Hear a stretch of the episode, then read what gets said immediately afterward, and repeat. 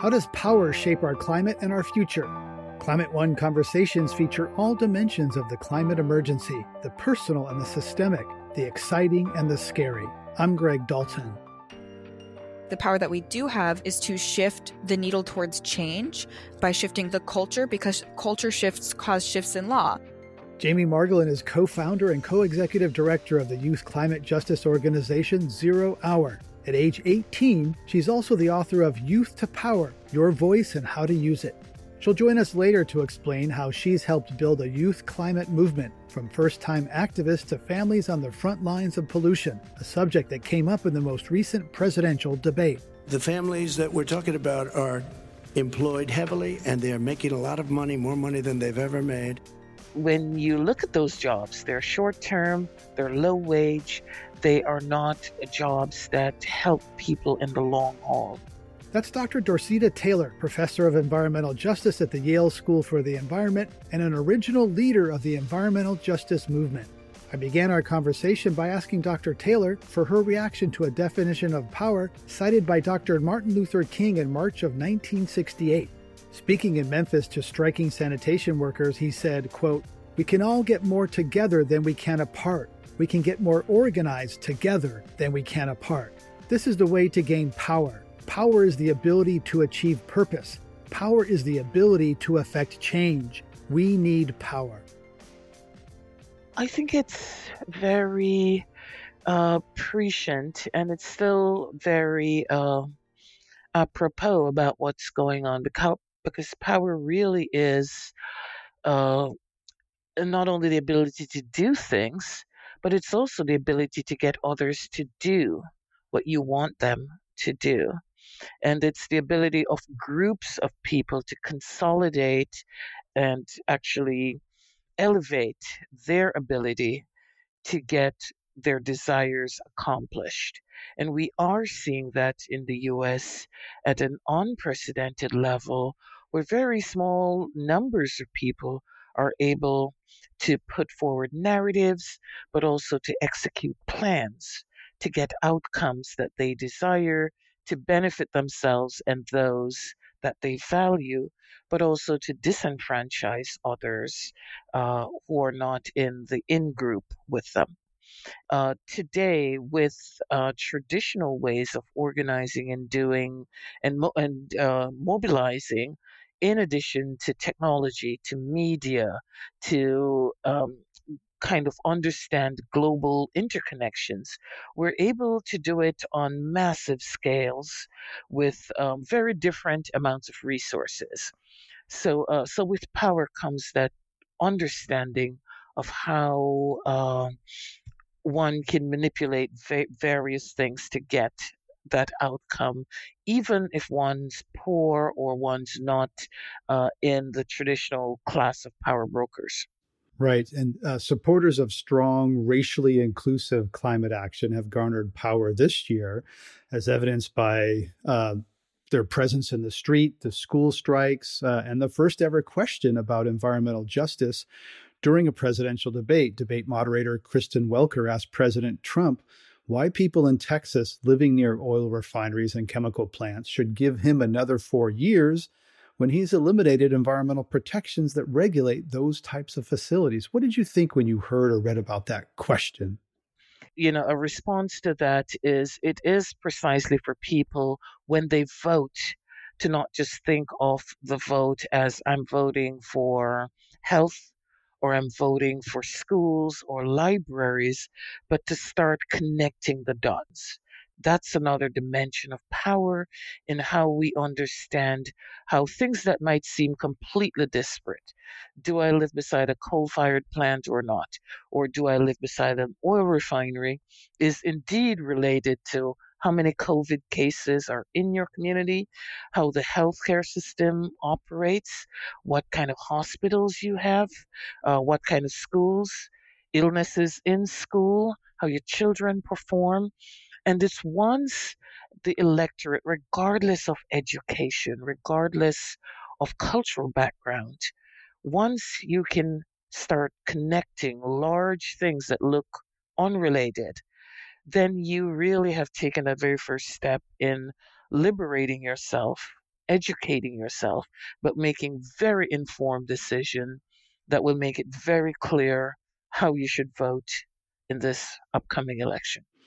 And isn't it true that people of color actually poll higher when it comes to climate concern and change, partly because the reasons you just said that they're they're often uh, closer to the impacts. Um, yes, uh, indeed. Not only do they poll higher, studies that have been conducted since uh, the early 1990s, again at the beginning of the formalizing of the environmental justice movement, the League of Conservation Voters have tracked how people are voting, and they've tracked uh, the Senate and the House, and Black congressional representatives vote more systematically pro environment, support environmental legislation than any other group in Congress. And that's something that doesn't often pop out. But that kind of pro environmental voting record has transitioned or is translated into the communities that they represent wanting these things. So it's not just League of Conservation voters. If we look at Gallup polls that go uh, back quite a distance, decades, we see African Americans, Latinx communities are more likely to say they will support government spending for environmental improvements than other groups in the society. And so, what we're seeing with the youth around climate and the interest in climate and the activism that's going on all across, around across the country is coming out of that background of communities that are willing to support, pay for, and opt for options that will improve our chances uh, in terms of dealing with negative climate impacts. There's another current going the other direction, though, which is fossil fuel companies have cozied up to the NAACP and other organizations to try to get uh, Black and Latinx communities to kind of come on board for some of their uh, plans, power plants, et cetera, that aren't necessarily in the interest of, of the members of those organizations. So, speak to the other side about how some powerful fossil fuel interests have tried to work their way into those communities of color and some of the top tier institutions? Yes, good question. Uh, that piece of it has always been a part of the divide and conquer strategy. So if you go back again to the 1980s, uh, 1990s, uh, uh, corporations, for instance, when they wanted to site their polluting facilities in the South, they would uh, come in with the promise of jobs. Uh, so they take the economic argument. Uh, and when you look at those jobs, they're short term, they're low wage, they are not jobs that help people in the long haul. So that's been a long time strategy to try to get some communities of color to host these facilities or to get organizations led by people of color to endorse uh, what's going on. They have never made extremely large inroads into the wider community because if you look at again if you look at climate if you look at broader environmental justice for every one or so group that they might get to endorse or to collaborate you have a large number of other groups completely opposing or not wanting to be a part of uh, the, the corporate, uh, necessarily corporate response. Uh, that being said, you do have to think through what are the ways in which we move forward to get better environmental outcomes. If that's the the long game, is that if that's the long term goal, then one has to see how um, how that happens. Uh, how does one hold corporations responsible for harms, but also help them to see how they can shift and help uh, the communities that are being affected to see how they can actually improve uh, environment community living, but overall standards. The American story is largely about land and manifest destiny. And in this election, one side presents a story of glorious American exceptionalism, and white dominance. Another side is reckoning with an American story that's fraught with actions that are hard for white people to confront the stealing of land from indigenous Americans, enslaving blacks, and keeping out Asians. What is that story from your perspective, and what do we not learn in school that we should have? Uh, in school, I think many people missed, uh, or the discussion just didn't occur around uh, how do we how do we still all benefit, but acknowledge uh, difficult chapters in history that occurred, difficult decisions, uh, immoral decisions, decisions that were patently incorrect. How do we acknowledge those and think about our society today and think about how do we move forward and make uh, some of those whole? So when we have a country in which some people were deliberately seen as objects, as just tools to get agriculture completed, to clear the land, uh, people that had no rights simply because of their skin color, uh, other people whose lands were just someone just looked at it and decided, I want that, I'm going to take it, you will not have it.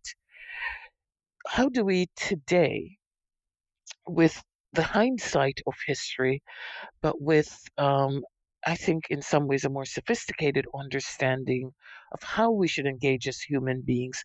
How do we move forward and have that respect for each other?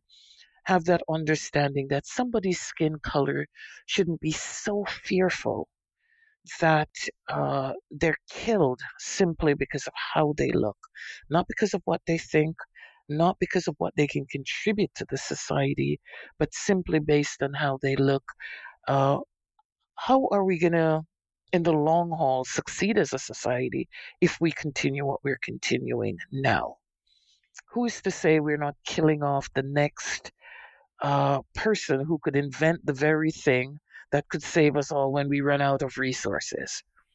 Uh, what are we going to do in this country when, in about another 25 or 30 years, we become a country where there are more people of color in the country than whites? What are we going to do and how are we preparing ourselves to reconcile that and get the best out of each other, not the worst, not um, not elevate the people who are willing to play to the worst, but to go through the uncomfortable spaces that we need to traverse to be able to understand and move in a way that we all benefit later on when we need clean water, fresh air, uh, enough food as a globe for us to all survive.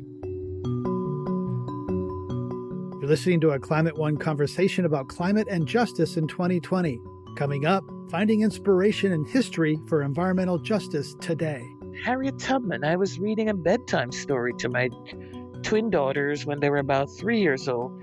I felt I just stopped in my track and I says, She's an environmentalist. She's one of the earliest environmentalists. That's up next when Climate One continues.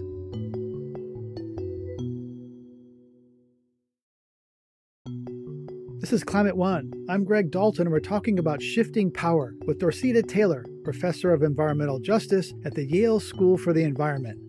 In addition to researching diversity, equity, and inclusion, Dr. Taylor spends a lot of time teaching students who she says are growing up in a world that's very different from their parents.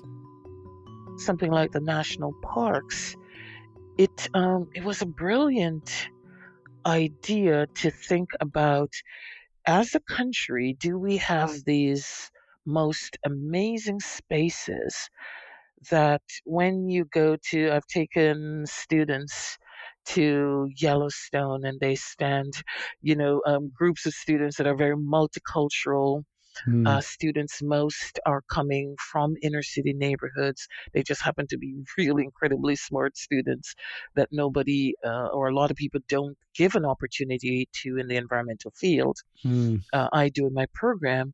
Take them to that to Yellowstone, and we usually are coming in on the trail. And if you are going to the um, the rim of the Grand Canyon of the Yellowstone, the the canyon is behind you as you approach it, and the waterfall is behind you, and you're looking down into a very spectacular part of the canyon.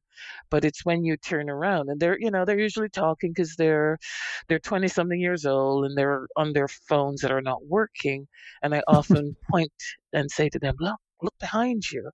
Mm. And when hmm. they see it, that look of awe on their faces and the look of awe on everybody's faces but that being said, we cannot uh, go there and experience that awe without recognizing that this was once another people's homeland. And that homeland was taken, taken without adequate compensation, taken, period, to create the space that we can now, since 1872, go in and enjoy.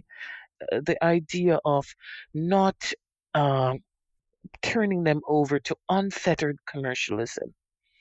That was something that was brilliant that people saw early on that if if there weren't protections around them, they would be put into private hands. That was another piece of it. These should never be in private hands to own them.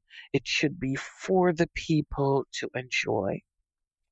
But the idea that we don't want to fully own that these are native homelands and that we should reconcile how we go forward with this, how we think about compensation, how we think about who runs it, whose ideas should be reflected in it. Uh, you know, when you go to spaces like the Grand Teton, you'll stand at headquarters on a plaque that literally has these pointers that to every peak and it tells you the name of the first white male and i think a couple have white females that went to these peaks. And i remember just standing there getting really very annoyed at the fact that are we suggesting that a native person didn't bring those visitors in and help them to get to those peaks or that we're supposed to assume that these peaks are sitting there, you're a tribal member, and you have had no curiosity for so many centuries to go up there and see what's there. It took a European to go there. Dr. Taylor, you said you were annoyed. As someone who's studied the history for decades, as you have, do you ever get really angry? You have such a calm, soothing voice. I wonder if you ever get enraged when you're looking at those plaques at Yellowstone, the Tetons, and do you ever get just really mad? It's a good question you ask because I've had people, I had a young African American scholar who was doing some writing and she called me up and she asked the same question. She says, How do you do this research, especially for something like the rise of the American conservation movement, power, privilege, and environmental protection? do you not get very angry because your books don't sound angry or when mm. I express it to you? Mm-hmm. And I said to her, I know how to pace myself. And I know, and it it is a part of, first of all, um, incredulity uh, when you first kind of read and see something, and then second, um, dismay, and then third, how can I do something to change it. And yes, uh, that um, that anger or resentment is there, but I could get a heart attack if I get angry every time I encounter one of this. And another question folks often ask me is, how did it ever occur to you to think, for instance, of talking about someone like Harriet Tubman as an environmentalist? or Phillis Wheatley as being the person who started to write in environmental thinking and ways before Henry David Thoreau, before Ralph Waldo Emerson. And it's keeping that calmer demeanor and that calmer way of thinking about this that my mind takes me into places where I can connect these dots. And sometimes I ask myself or wonder, are you crazy, Dorceta? What makes you think that actually works? Uh, but it helps me to do that. Harriet Tubman, I was reading a bedtime story to my twin daughters when they were about three years old. Yes, these are the crazy things that academics read to their children. The story of um, the Underground Railroad. That I was reading the children's version of it to them. as I was reading it, I felt I just stopped in my track. And it says, she's an environmentalist. She's one of the earliest environmentalists.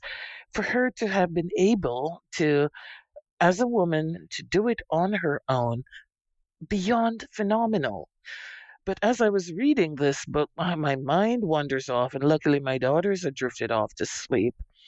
And I thought, for her to have been able to successfully escape the first time on her own, but do it repeatedly and freed more slaves than almost anyone else, required an incredible amount of environmental knowledge. We can celebrate John Muir, Thoreau, and what they did and their hikes, all that are important. But here's a woman that hiked more than they did. She did it at night. She did it with dogs chasing her. She did it with the highest bounty for any slave ever on her head, and she was able to successfully do it. So it's the ability to still have this annoyance, as I called it, to be able to move past that, to then be able to connect something like a Harriet Tubman's life story into the environmental narrative that when uh, when young black kids read that and when I give talks where I talk about that, I've had black people literally jump over chairs and benches to say, I've never ever seen myself in environment.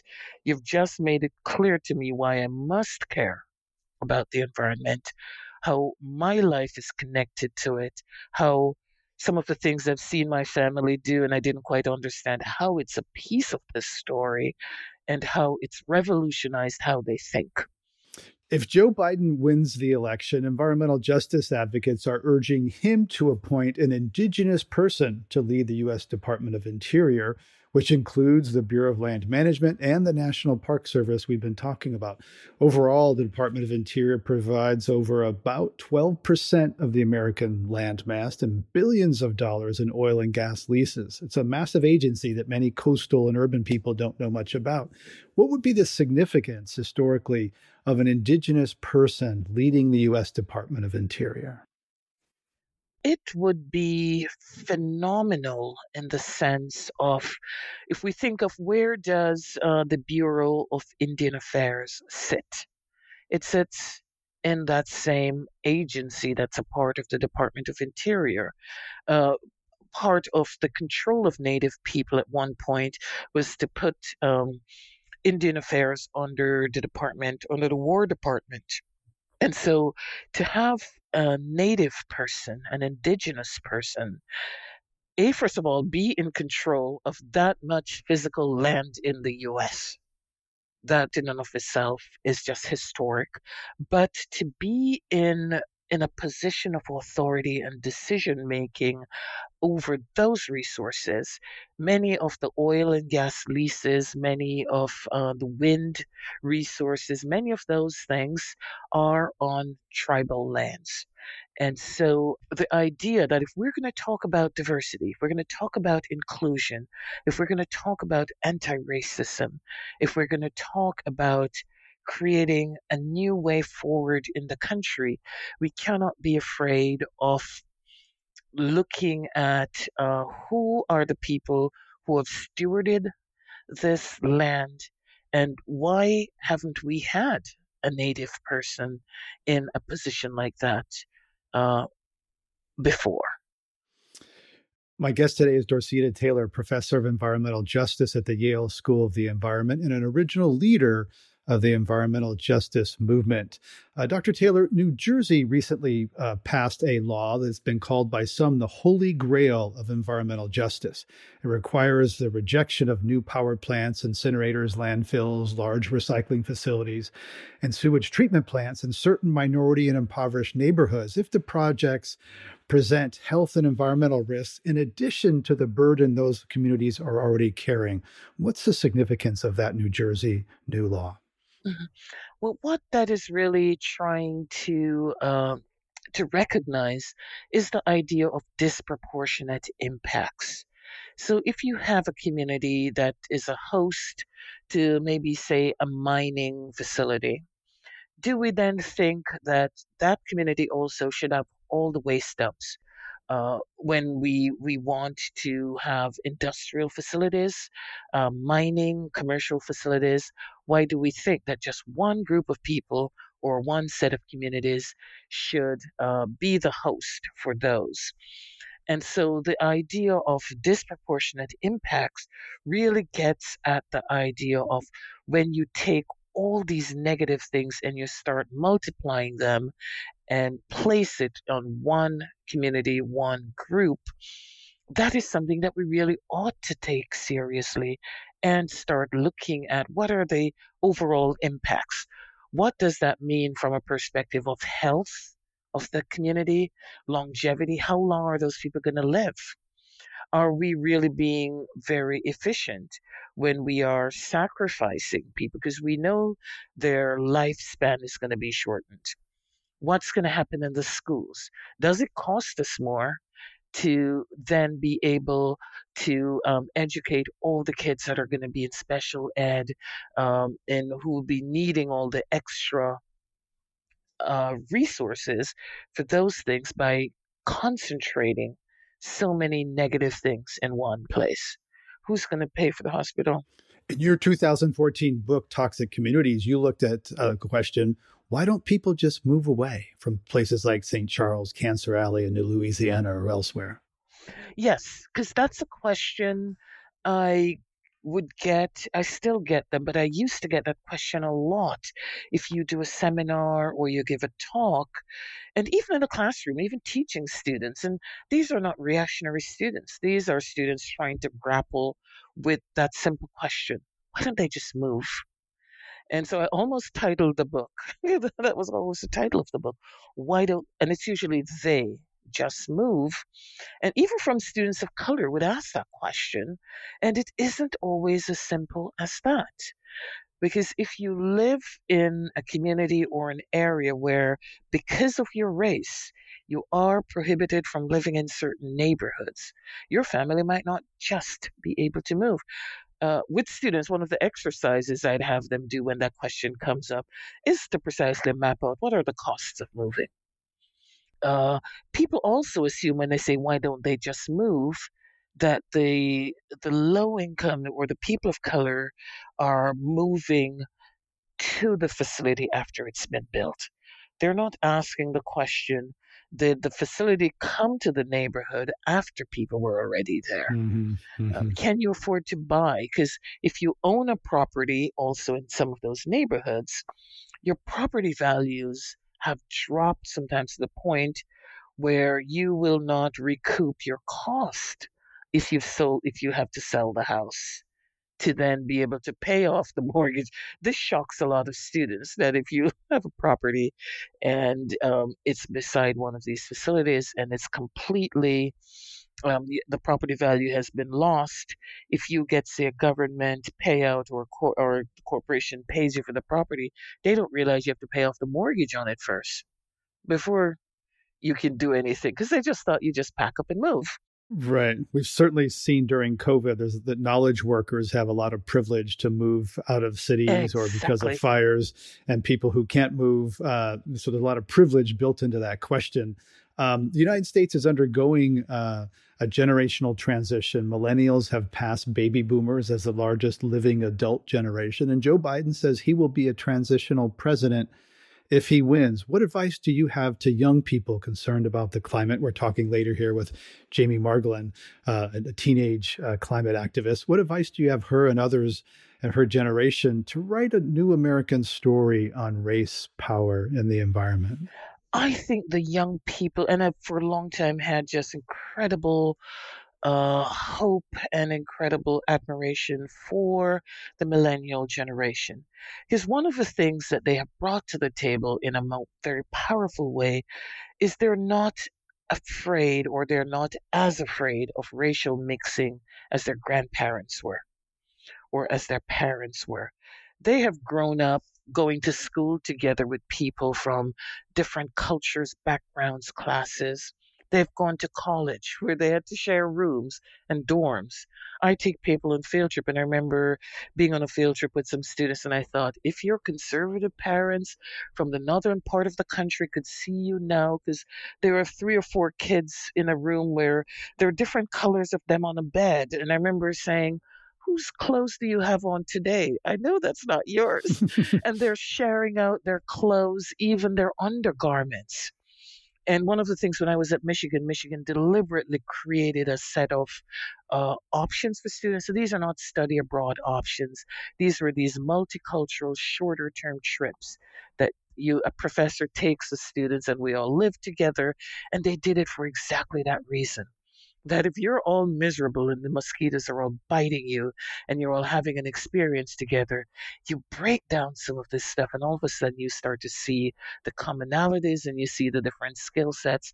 So the millennials bring that piece to the table that they are very much more wanting to understand how to live multiculturally. You saw in the protests kids from every color, every stripe, being tear gassed by the police, not running home to the suburbs, and being defiant and and being a part of that. The fierceness of this generation is that's part of their secret weapon. And they also have lived in homes where they've had to argue some of these cases. A lot of my students say to me when I go home, I have family members that say some of the most incredibly racist things, and I have to know how to hone my arguments to speak with them so I don't get thrown out of the house. And so at home, they're fighting some of these battles. Well, Dr. Taylor, thanks for coming on on Climate One and sharing your insights on privilege, power, and the environment. Thank you for having me. It's been wonderful. You're listening to a conversation about climate and justice in 2020. This is Climate One. Coming up, how today's youth activists balance fighting for their futures while living their best lives now. I'm just trying to like find joy where I can while the world is in decline, which is a very scary and unsettling thing to do while trying to plan and study for a future that you're not even sure even exists. That's up next when Climate One continues.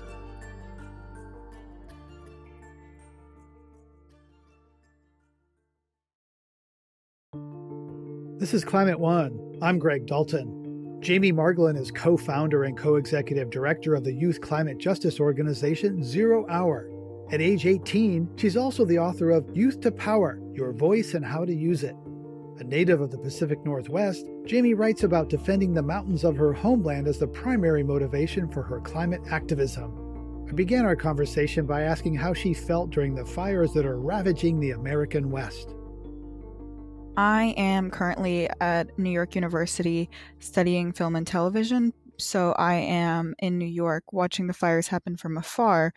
And it's very surreal seeing pictures of my hometown and my parents sending me pictures of the sky. It was ironic. One of my best friends was was catching the ferry and sent me a picture of a sign and like everything was smoky and a sign that says no smoking or vaping and it was kind of ironic because breathing the air is like smoking a pack of cigarettes right now so or more i don't know the exact statistic but it was just seeing these images are surreal because back in 2017 the smoke from the wildfires blew over seattle and coated us in a layer of smog but it wasn't as bad as it is now and I couldn't have imagined it getting any worse, but it did. And back then, the, those initial fires and that initial smog is what propelled me to start Zero Hour, the Youth Climate Justice Organization.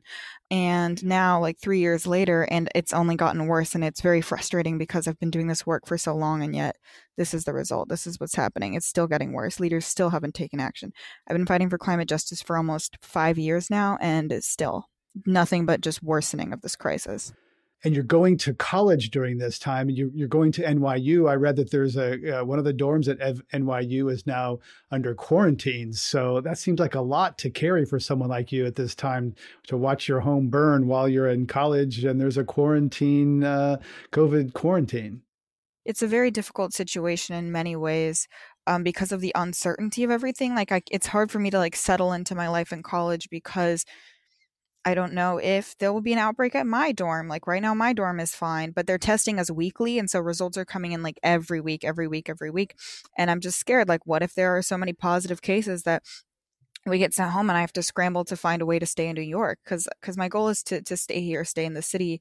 But if I don't have college housing, then like I'm gonna have to scramble and it's gonna be difficult. And I don't I don't know. Like I'm really nervous. That's why people are like, when I FaceTime my friends, they're like, Your dorm is so bare and boring. It's just like white. Where are your signs? Where are your posters? I'm like, I'm not gonna do home decor right now and I don't know if I have to pack my bag. Like I'm essentially living out of a suitcase because I haven't like yeah, like I unpacked my stuff. I put up some to-do lists on my desk and like I'm I put you know, my bed is made everything like that. But beyond that, I'm not buying a little fridge for it. I'm not getting a microwave. I'm not getting posters or lights or any of the stuff that all these students have like decked out their dorms. I'm like I don't know if I'm going to be sent home tomorrow. So I'm just like living very tentatively, uncertainly there's just this anxiety there's no certainty. So i'm just trying to make the most of each day but it's difficult to make the most of each day when you have like three essays due. So you're like i'm going to make the most of the time i have but then you you look at your homework load and your emails and it's like it's striking a balance between getting your work done and trying to make the most of it of life when i mean people act like 2020 is some strange curse but honestly it's all of this is because of long-term issues so i don't know if it's going to get worse so i'm just trying to like find joy where i can while the world is in decline which is a very scary and unsettling thing to do while trying to plan and study for a future that you're not even sure even exists.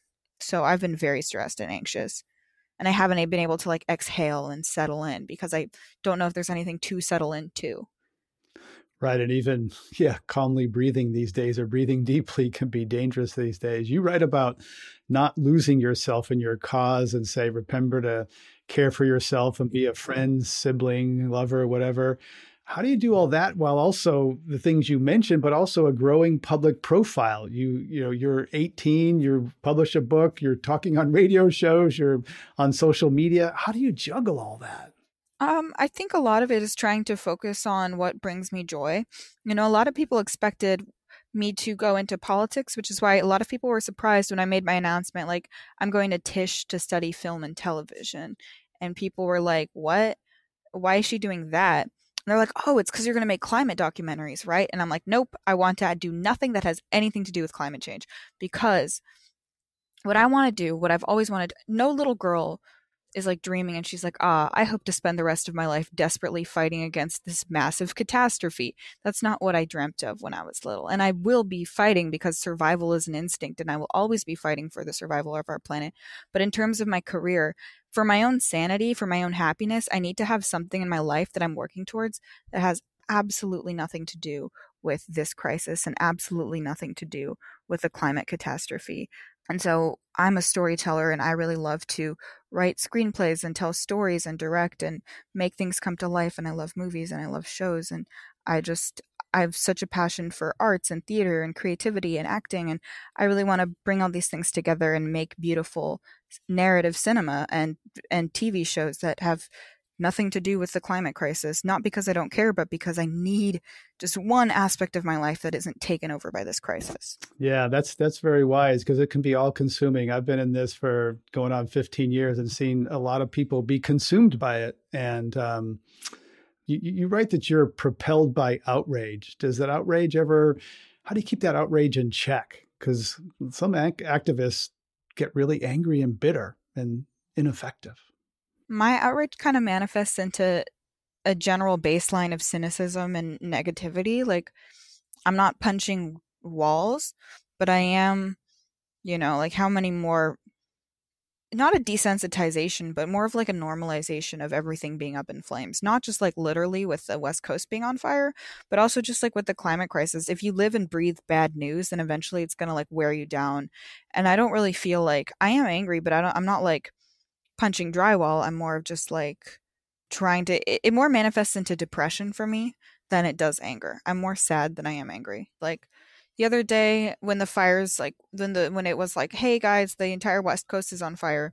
I was I couldn't finish my homework. I couldn't do anything. I couldn't re- like I was just completely frozen with terror and fear and I just called up a mentor of mine and I was like literally nothing means anything.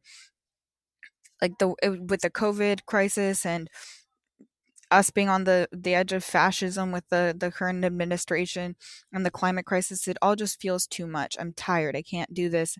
But then i just said that i'm just like oh my god i hate this. I can't do this. And then i just get up the next day and do it anyway. It, it's more of just like you have your moment where you like call someone and you're like literally the world is trash and nothing means anything.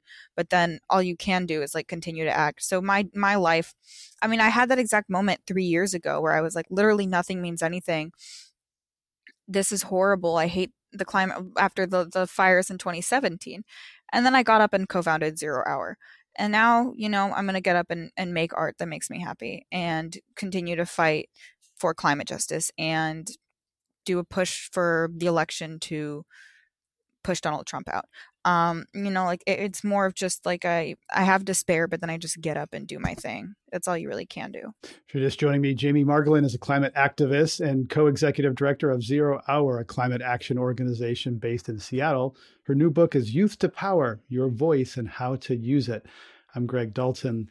Um, you've been quite open about experiencing shame and depression and alienation for being a queer young woman in a world that erases people like you as someone who has been shamed, how do you think about shaming people on the other side of the climate divide? I feel like being alienated for an identity that you can't control versus alienating others for some their actions that they can control is very different.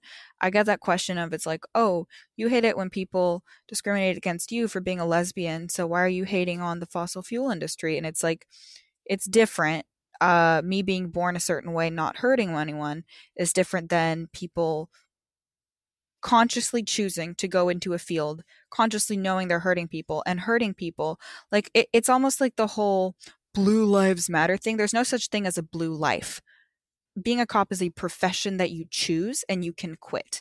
Um, I feel like the same goes for being a denier of climate change or working for the fossil fuel industry. That's something you can quit. That's something you can change, but an identity isn't. And I think in general, though, in terms of shaming, shaming people in terms of environmentalism, uh, in terms of the individual, it never works. But I feel like in terms of the industries, like the fossil fuel industry, 70% of all global emissions are caused by 100 corporations. We should be shaming them. We should be putting such an immense amount of public pressure that they either have no choice to completely change or to move out of the way and just to stop operation. Because, I mean, the entire West Coast is on fire, so I'm not afraid to hurt a few feelings of the people causing this. You know, it's like, I don't really feel sorry for you because of a profession that you chose and destruction that you knowingly and actively created. You see how it's it's it's pretty different. Mm-hmm. Yeah, I mean, I think some co-workers might say, "I hear what you're saying about identity and born, and that's that's you know that's different than a professional choice." I think some co-workers would say they don't feel like they have a lot of choice living where they are with the options and education and tools. Oh, I'm not mad at the fossil fuel workers. I'm mad at the executives. I think that, you know, a lot of people don't have it. To be clear, I don't shame like the person who has to work at the coal plant or the person who has to, you know, work on building these pipelines or whatever because that's like their only job and that's all that they have. My anger is never directed at the individual. My anger is directed at those in power. So I'm not angry at the people who mine coal because they had no other option. Like that, they're not the ones responsible for this. I'm talking about the executives because the, the, the coal miners, did not see the documents about climate change and then bury it and start the propaganda machine. Like they they were just trying to get make a living. I have no hard feelings towards them whatsoever. Um, i'm talking about the executives the ceos the cfos the people in charge the the propaganda people that they hired. Um, the whole operation on top the wall street people the investors the bankers. I'm talking about those people. I'm not mad at the little guy. I i don't blame them at all and as we approach this election, you wrote a book about power, youth taking power. How do you think about, you know, youth gaining power, taking power now at this time in this tremendous upheaval, fires, demonstrations in the streets, COVID? Um, you know, is, you know, where do you see power shifting? Yeah, so I wrote a book called Youth to Power Your Voice and How to Use It, which is a guide to being a young organizer for any cause. Even though it says youth in the title, though, it's actually useful to anyone of any age. It does have some things in the book where it's like specific to balancing school or getting into college and, and stuff like that but um and like how to balance that whole system but other than that a lot of the advice in there is useful whether you're 10 or 90 so it's it's really for everyone. Um, and I wrote it because I feel like young people have a power to take action and a power to make change, but it's not the power. But but leaders often misinterpret that power. I, I have a chapter in the book where I talk about like what is what power do youth have and what power don't we have. And I made it very clear that we don't have the power of controlling like federal budgets. Um, a lot of young people can't vote yet, or even when we can, it's like we're not we don't hold the political power in terms of office and don't hold all of these other things. So when leaders are like, "Oh, young people will change the world," it's like, well, and and as I talk in the book, like the power that we do have is to shift the needle towards change um, by by shifting cultural the the culture because culture shifts cause shifts in law. That's why I'm going to to to study you know film and television because that film and TV changes the culture and then culture changes the society and the laws. Um, so young people have a huge influence on the culture but we can't actually physically pass you know we can't be the ones who pass the green new deal the people in power do so i get very frustrated when leaders are like oh, youth are so powerful. You're going to save the world. I'm like, literally, the world's on fire. You have to do that now. By the time I'm old, I would be old enough to even be in the position that they are in now. It would be too late. So I, I, I wrote a book about a guide to, to being a young organizer and activist and to help young people take action, which means that I do genuinely believe in youth power. But I make it very clear in the book that it's not young people will be the ones who save the world single handedly because I don't believe that. And I don't believe it's a fair burden to put on people who are just trying to get through high school or college or middle school in a dying world. And Greta Thunberg was very clear about uh, calling boomers and others out. That's a cop out. Don't put that on me. You trashed it. You fix it. And she's been quite like right back at you. I want to go to our uh, lightning round with Jamie Margolin, uh, and I'll mention a, a, noun and just get the first thing that comes to mind off the top of your head, unfiltered, uh, when I say this one word or one phrase. Jamie Margolin, what's the first thing that comes to mind when I say coming out? Uh, scary. uh, the TV show Glee. Santana and Brittany. Washington Governor Jay Inslee. Interesting and contradictory. uh, the Republican Party. Evil. Nancy Pelosi. She said the Green New Dream or whatever, and I do not like her for that, as well as other things. Erin Brockovich. Uh, I don't know who that is. she was portrayed by Julia Roberts, won an Academy Award for portraying her in a film uh, before you were born. So that understands probably why I don't know. Why you don't know her. Um, uh, this is true or false. Every climate champion needs a good therapist. True. Boomers trash the planet and should feel guilty about it. False. It's not as black and white. Some people, some quote unquote boomers, like my abuela in Colombia, like she grew up living off the land. She didn't cause the climate crisis, but like then there are other boomers like Mitch McConnell who absolutely did. So it's not black and white. Affluent American boomers. Uh, last one, true or false? You allow yourself to fully feel the fear flowing from your understanding of how dark the climate science really is false for most of the time like true in the action that i take but false in that like i'm not like in my daily life just thinking like we're doomed we're doomed we're doomed. Otherwise i can't like go to the store without having a panic attack. True in the sense that like when i act and when i push for policies i push for them knowing the science but it's not in the top of my mind. Otherwise i would just crouch into a ball and be crying and i wouldn't even have the energy to do this interview. Denial is a coping mechanism that helps yeah um, I'm not denying it. I just turn that part of my brain off for the day that I like during the day, unless I'm like actively doing a climate thing, then I'm in that mode. But if I'm not, I turn it off and I and I just try to like, okay, right now I'm just going to the store and we're not going to think about it. So as we wrap up here, how excited are you about Joe Biden's climate plan? More excited than I was before he changed it, but still like tentatively like just cautious and like understanding that it's we're going to need to keep pushing and keep pushing for more action like we need a green new deal and i know i mean i know how a lot of the corporate democrats feel like nancy pelosi was like they call it the green new dream or whatever um and i don't appreciate that sentiment when literally half of the other coast is on fire and so the green new dream or whatever is what we need um, because the alternative like bernie sanders said solving the climate crisis is expensive as opposed to what? People are always like, it's so expensive, it's so expensive, as opposed to what? Um, so I, I just really feel like he, he could use some more work. Obviously, I'm voting for him. I'm pushing for him to win. We need to get Trump out of there because it would be absolutely catastrophic. I don't even want to think about it if Trump gets another four years. So I'm very pushing hard to get him out of office, and Biden is the one who's going to get him out of office. So we just need to keep pushing. Like, I'm not confident. I can't just sit back and be like, well, he's going to handle it because I don't think that. I think we're going to need to get him in and then pressure like hell. Right. That's what Obama said when he got in. Um, now make me. Jamie Margolin, thanks for coming on Climate One. Thank you so much for having me.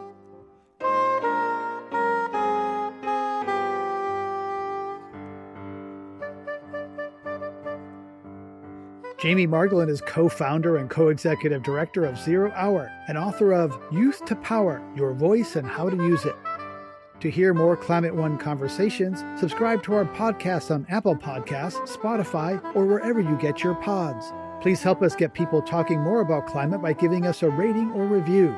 It really does help advance the climate conversation.